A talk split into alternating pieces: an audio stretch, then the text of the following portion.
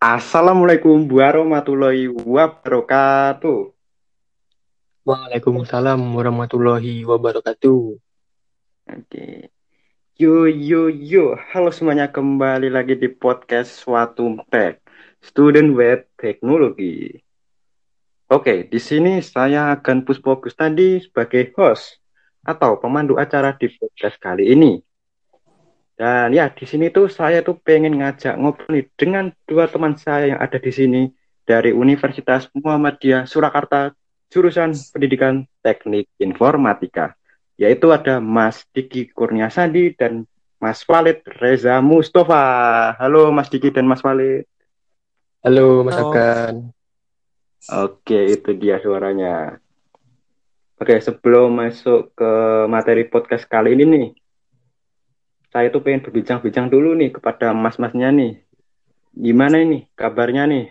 Dari Mas Dikit dulu deh, gimana? Alhamdulillah baik Mas, kabar saya baik. baik. Oh, ya ya. Sehat gitu ya, sehat semua ya keluarga ya, nggak ada yang kena COVID atau apa gitu? Alhamdulillah aman Mas, nggak ada yang kena aman. COVID karena okay. kebetulan kebetulan juga daerah sini lumayan aman dari COVID. COVID, oh ya, alhamdulillah. Oke, kalau Mas Walid nih, gimana nih kabarnya nih? Alhamdulillah ya, sehat. Ya, ya, ya. Keluarga tidak ada yang kena COVID ya? Sehat semua ya? Iya, Alhamdulillah ini udah mulai zona dari oh. bulan kemarin zona merah. Dan oh, ya. kena. Kan alhamdulillah. Oke, oke, oke. Uh, lalu uh, posisi kalian ini ada di mana nih? Dari Mas Diki, dulu deh. Di mana nih? Di rumah atau di mana? Saya ada di rumah, Mas. Ada di oh. Jambi, masih di Jambi. Jambi. Belum oh, balik okay. ke Solo. Oh. Ya. Uh, ada kesibukan lain nggak selain kuliah daring kayak gini? Ya kesibukan selain kuliah paling ngerjain tugas ya. Dan kalau lagi nggak ada tugas itu paling biasanya nonton streaming gitulah pokoknya oh main itu game streaming juga oh. streaming cuman nonton cuman mas bukan streaming, streaming. Apa oh pernah kita streaming, streaming oh. ya cuma nonton aja oh, nontonin alah. orang gitu ya. ya. kadang juga main game walaupun oh. ranknya turun terus tapi tetap main gitu main push ya terus push oke oke okay, ya. Oke, okay. kalau Mas Walid nih, di mana nih posisinya nih? Di rumah atau di mana? Ini karena di dalam kondisi kayak gini ya dan juga kuliahnya masih online, jadi otomatis dan terpaksa juga di rumah. Rumah. Aman kan? Oh, iya sih betul. kalau kesibukannya nih apa nih selain kuliah itu tadi kuliah daring? Selain ngerjain tugas kuliah, terus makan tidur, tugas kuliah, makan lagi tidur lagi, ya gitulah monoton masih hidup saya itu. Waduh, oke oke. Oke, uh, kalau ngomong-ngomong nih, masih enakan kuliah luring atau daring nih? Dari Mas Diki dulu deh, gimana? Enakan mana? Kalau saya pribadi ya, Ya. Kalau saya pribadi sih, kalau sekarang ini ya enakan daring sih. Tapi kalau udah kelamaan hmm. gini ya pengennya luring. Oh iya. Pengennya Biar... cepet Iya, tatap muka apalagi kan semester lima ini udah mulai susah gitu kalau kalau masih daring itu. Ya, Pelajarannya udah susah-susah. Ya. Banyak tugas juga kan? iya. Ya, Itulah pokoknya Mas. Ya, oke. Okay. Kalau Mas Walid nih, enakan mana nih? Kuliah daring atau luring? Ya. Itu ya. lebih milih kalau materi, kalau karena kalau oh. online gini ya kayak tadi Mas paham ya, udah mulai susah materinya. Tapi ya. kalau buat UTS sama UAS karena bisa mabar bareng-bareng lah kebersamaan oh, itu. Mabar apa itu? Tirunan. Mabar tirunan atau apa?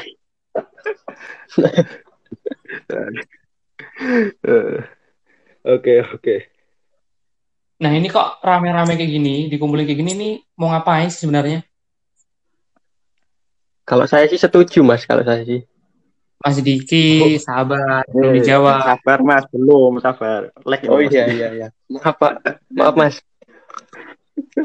karena terlalu bersemangat ini karena gimana ya, udah lama nggak ngobrol, udah lama nggak ketemu ini kan. Jadi antusias banget nih. Ya udah lanjutin Mas, lanjut lanjut. Oke, okay, lanjut lanjut. Oh, jadi materi podcast kali itu adalah model perencanaan pembelajaran. Nah, saya itu ingin bertanya nih, model perencanaan pembelajaran itu apa sih? Ada yang mau menjawab dari Mas Diki atau Mas Walid? Mungkin apa dari dulu? saya dulu ya. Oke, Mas Diki. Model perencanaan pembelajaran itu ya suatu rencana atau konsep perencanaan pembelajaran supaya materi yang disampaikan menjadi terarah dan mudah dimengerti oleh siswa ya. Selain itu juga untuk memudahkan pengajar atau guru dalam hal ini dalam penyampaian materinya. Mungkin seperti itu. Oh, kurang lebih. Oh, oke okay, oke. Okay. Kalau Mas Walid mau menambahkan lagi pendapat dari Mas Diki tadi? Saya Mas Diki udah lumayan lengkap ya. Saya mau menambahkan.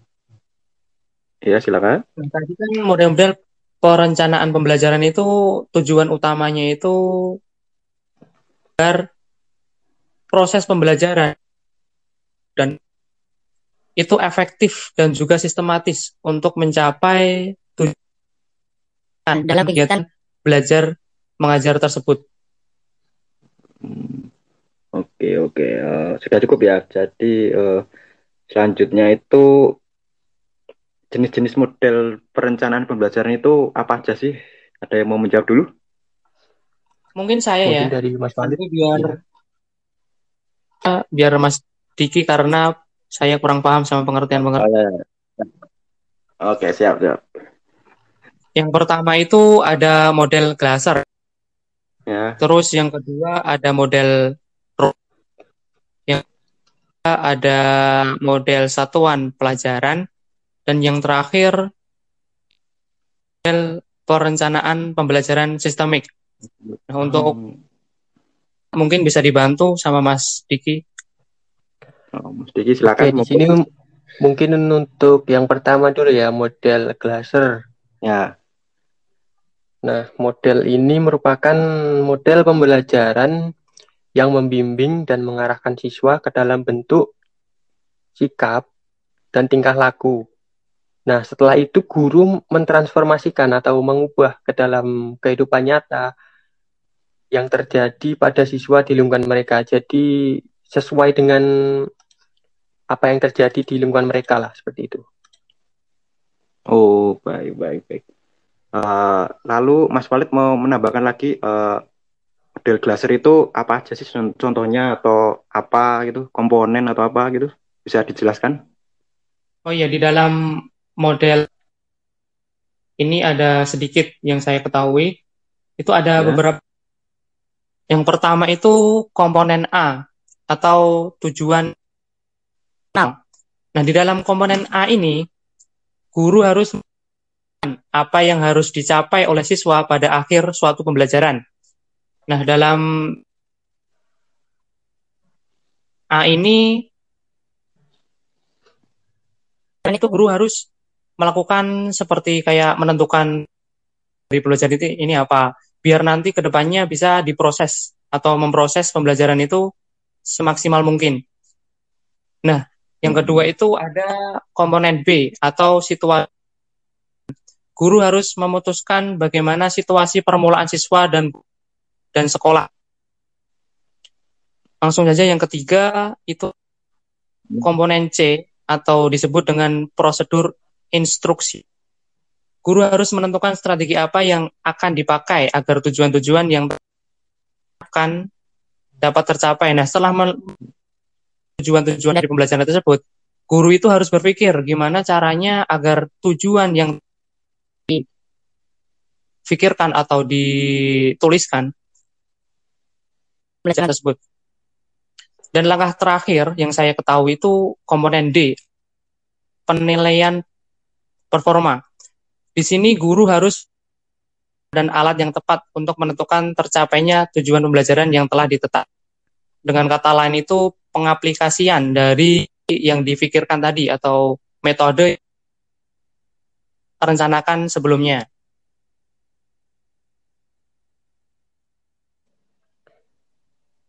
Nah, untuk yang kedua itu ada model ROPS ya.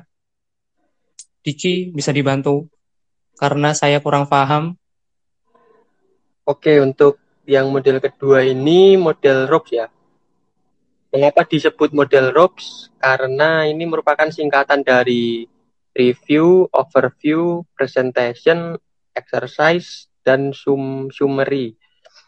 Jadi model ini merupakan rencana prosedur pembelajaran sebagai persiapan untuk mengajar. Seperti itu.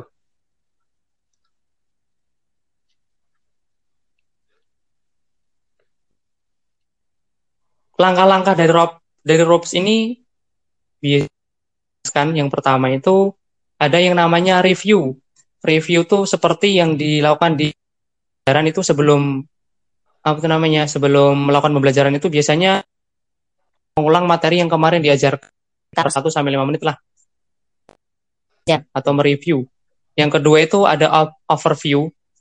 Ini sebenarnya dari yang sebelumnya atau review overview ini tidak terlalu lama, sekitar 2 sampai 5 menit saja.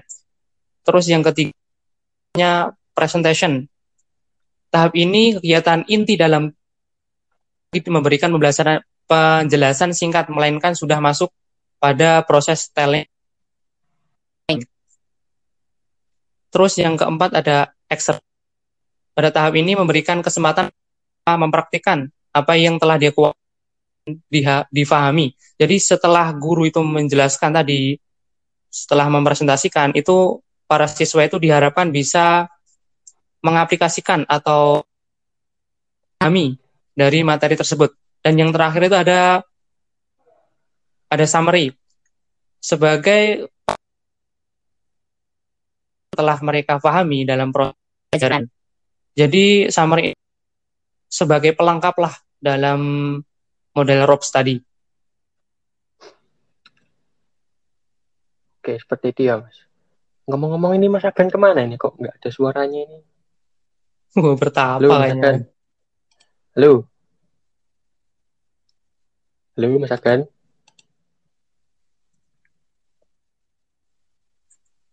Halo. Ke mana ini Mas Agan? Halo. Sinyalnya. Halo, ada loh ini aku. Halo? Dari tadi kita nungguin loh mas. Mas Agan ini nggak pengertian ini. Loh halo? Saya sudah ada di sini terus loh. Halo? Tadi nggak ada suaranya loh mas. udah udah udah udah. Sabar. Waduh. Masalah keluarga diselesaikan mas ya, ya nah ini lanjut ada ayo, lanjut lanjut. kelemahan dari uh, summary ya maaf maaf dari summary ya. kelemahan dari apa? maaf mas, kelemahan dari model ROPS mas bukan summary ya, mas bukan ya bukan summary oh iya Ya mungkin saya bisa menjawab ya. Kelemahan oh, ya, dari ya. model ROPS ini tidak mencantumkan proses evaluasi ya. Seperti yang kita ketahui kan proses evaluasi ini merupakan kegiatan yang penting untuk dilakukan. Selain untuk mengukur tingkat pencapaian kompetensi siswa juga dapat dijadikan input bagi guru. Jadi seperti itu Mas, kelemahannya yaitu tidak mencantumkan proses evaluasi. Oke, oke, siap. Lalu yang ketiga itu ada model satuan pelajaran ya tadi ya. Nah, itu ya. apa sih model satuan pelajaran? Nah, saya akan menjawab lagi ya. Satuan pelajaran itu maksudnya rencana mengajar atau persiapan mengajar. Oh, oke. Okay, okay.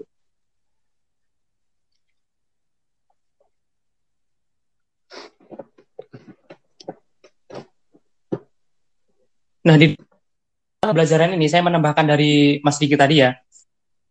Secara sistematis, yeah, yeah. rencana untuk satuan pembelajaran itu memuat yang pertama, identitas. Yang kedua itu namanya kompetensi dasar indikator. Itu di dalamnya itu terdapat apa materi yang akan atau yang akan diberikan kepada murid-murid ya atau para siswa sesuai dengan kurikulum yang ditetapkan oleh pemerintah. Nah, yang ketiga itu ada materi pokok.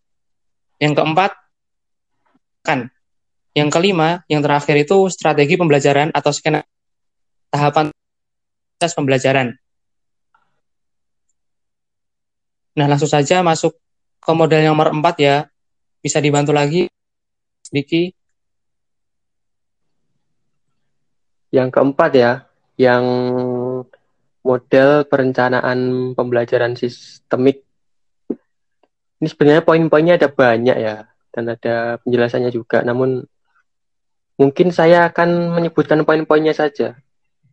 Yang pertama itu identifikasi tugas-tugas. Yang kedua analisis tugas. Yang ketiga penetapan kemampuan. Yang keempat spesifikasi pengetahuan, keterampilan dan sikap. Yang kelima, identifikasi kebutuhan pendidikan dan latihan. Yang keenam, per, perumusan tujuan. Yang selanjutnya, kriteria keberhasilan program. Selanjutnya, organisasi sumber-sumber belajar. Selanjutnya, pemilihan strategi pengajaran. Selanjutnya, uji lapangan program. Selanjutnya, pengukuran rehabilitas program lalu ada perbaikan dan penyesuaian, selanjutnya pelaksanaan program, dan yang terakhir itu monitoring program. Jadi itu tadi ada sekitar 14 ya poin-poin dari langkah-langkah model pembelajaran pengajaran sistemik. Mungkin seperti itu dulu, Mas Akan bisa melanjutkan. Oke, oke, baik, baik. Oke, saya rekap dulu ya. Jadi, model perencanaan pembelajaran itu adalah suatu rencana atau konsep perencanaan pembelajaran agar materi yang disampaikan menjadi terarah dan mudah dimengerti oleh peserta didiknya dan untuk memudahkan dalam penyampaian materi. Nah, lalu model-model pembelajaran itu ada model Glaser pertama, yaitu model model pembelajaran yang membimbing dan mengarahkan siswa ke dalam bentuk sikap dan tingkah laku yang kemudian guru mentransformasikannya ke dalam kehidupan nyata yang terjadi pada siswa di lingkungan mereka. Nah, lalu ada empat komponen dalam model Glaser, yaitu komponen A yang sudah disampaikan Mas Farid tadi, lalu komponen B, lalu komponen C, dan juga komponen C, eh komponen D. Lalu yang kedua itu ada model ROPES. Nah, singkatan model ROPES itu review, overview, presentation, exercise, dan summary. Nah, terus tadi Mas Diki sudah menjelaskan tadi arti dari review, overview, presentation, exercise, dan summary. Dan Mas Walid juga ya tadi ya, oke. Lalu yang ketiga itu ada model satuan pelajaran. Jadi itu satuan pelajaran itu rencana mengajar atau persiapan mengajar. Nah, terus tadi ada bentuk-bentuknya itu ada lima ya, ada ben lima bentuk seperti identitas mata pelajaran, kompetensi kompetensi dasar, lalu yang ketiga itu materi pokok, yang keempat media yang digunakan, yang kelima strategi pembelajaran. Lalu yang keempat itu ada model perencanaan pembelajaran sistemik. E, ada beberapa langkah dalam model ini, ada 14 ya. Tadi ada identifikasi tugas, lalu yang kedua analisis tugas, yang ketiga penetapan kemampuan, lalu keempat spesifikasi pengetahuan, keterampilan dan sikap, lalu yang kelima itu ada identifikasi kebutuhan, pendidikan dan latihan, yang keenam itu perumusan tujuan. Yang ketujuh kriteria keberhasilan program. Yang kedelapan tadi organisasi sumber-sumber belajar. Yang kesembilan pemilihan strategi pengajaran. Yang ke sepuluh itu uji lapangan program. Yang ke sebelas pengukuran rehabilitas program. Yang kedua belas itu perbaikan dan penyesuaian. Yang ketiga belas itu pelaksanaan program. Lalu yang terakhir adalah monitoring program. Nah, sebelum saya tutup acara podcast kali ini nih. Nah, ada kata harapan atau kata motivasi dari mas-masnya ini bisa disampaikan? Mungkin dari saya dulu ya, Mas. Ya, silakan, Mas Diki. Kata apa? Semoga pandemi ini cepat berakhir ya, supaya kita bisa melakukan kegiatan tatap muka lagi. Dan supaya kuliah kita itu bisa berjalan dengan normal. Oh, iya, iya. Sekitar dua tahun kuliah daring itu rasanya bosen. Ya walaupun udah nyaman sebenarnya. Tapi kita ini udah semester lima ya, udah makin susah lah materinya. Ya, materinya tugas juga banyak ya. ya. Kalau nggak dibahas secara langsung itu rasanya kayak kurang gitu. Kurang, oh ya. ya. Semoga keadaannya semakin membaik lah dan ya. kita bisa ngumpul-ngumpul lagi. Ya, amin. Iya. Nggak lucu okay. kalau kita sampai wisuda itu masih online tuh kan. Online. ya, betul sekali, Mas. Itu dari saya. Oh, oke oke. Mas Alit, monggo. Kata motivasi ya. Nah, itu. Kalau saya lebih ke motivasi aja ya buat teman-teman yang semester 5 udah mulai mumet, udah mulai banyak tugas, istirahatnya.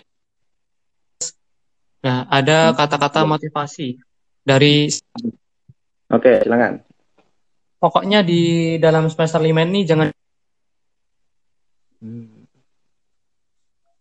mungkin dirasa semester lima ini kata-kata motivasi dari saya itu karena hmm. kita itu diciptakan dari dua orang yang senang-senang. Keambigu ya mas. Tapi mantep lah, mantep. Oke, sudah cukup segitu kata-kata motivasinya sebelum oke saatnya kita tutup acara podcast kali ini. Terima kasih teman-temanku Mas Palit dan Mas Diki sudah menemani acara podcast kali ini. Bila ada salah atau lebih dalam penyampaian materi kali ini, mohon dimaafkan.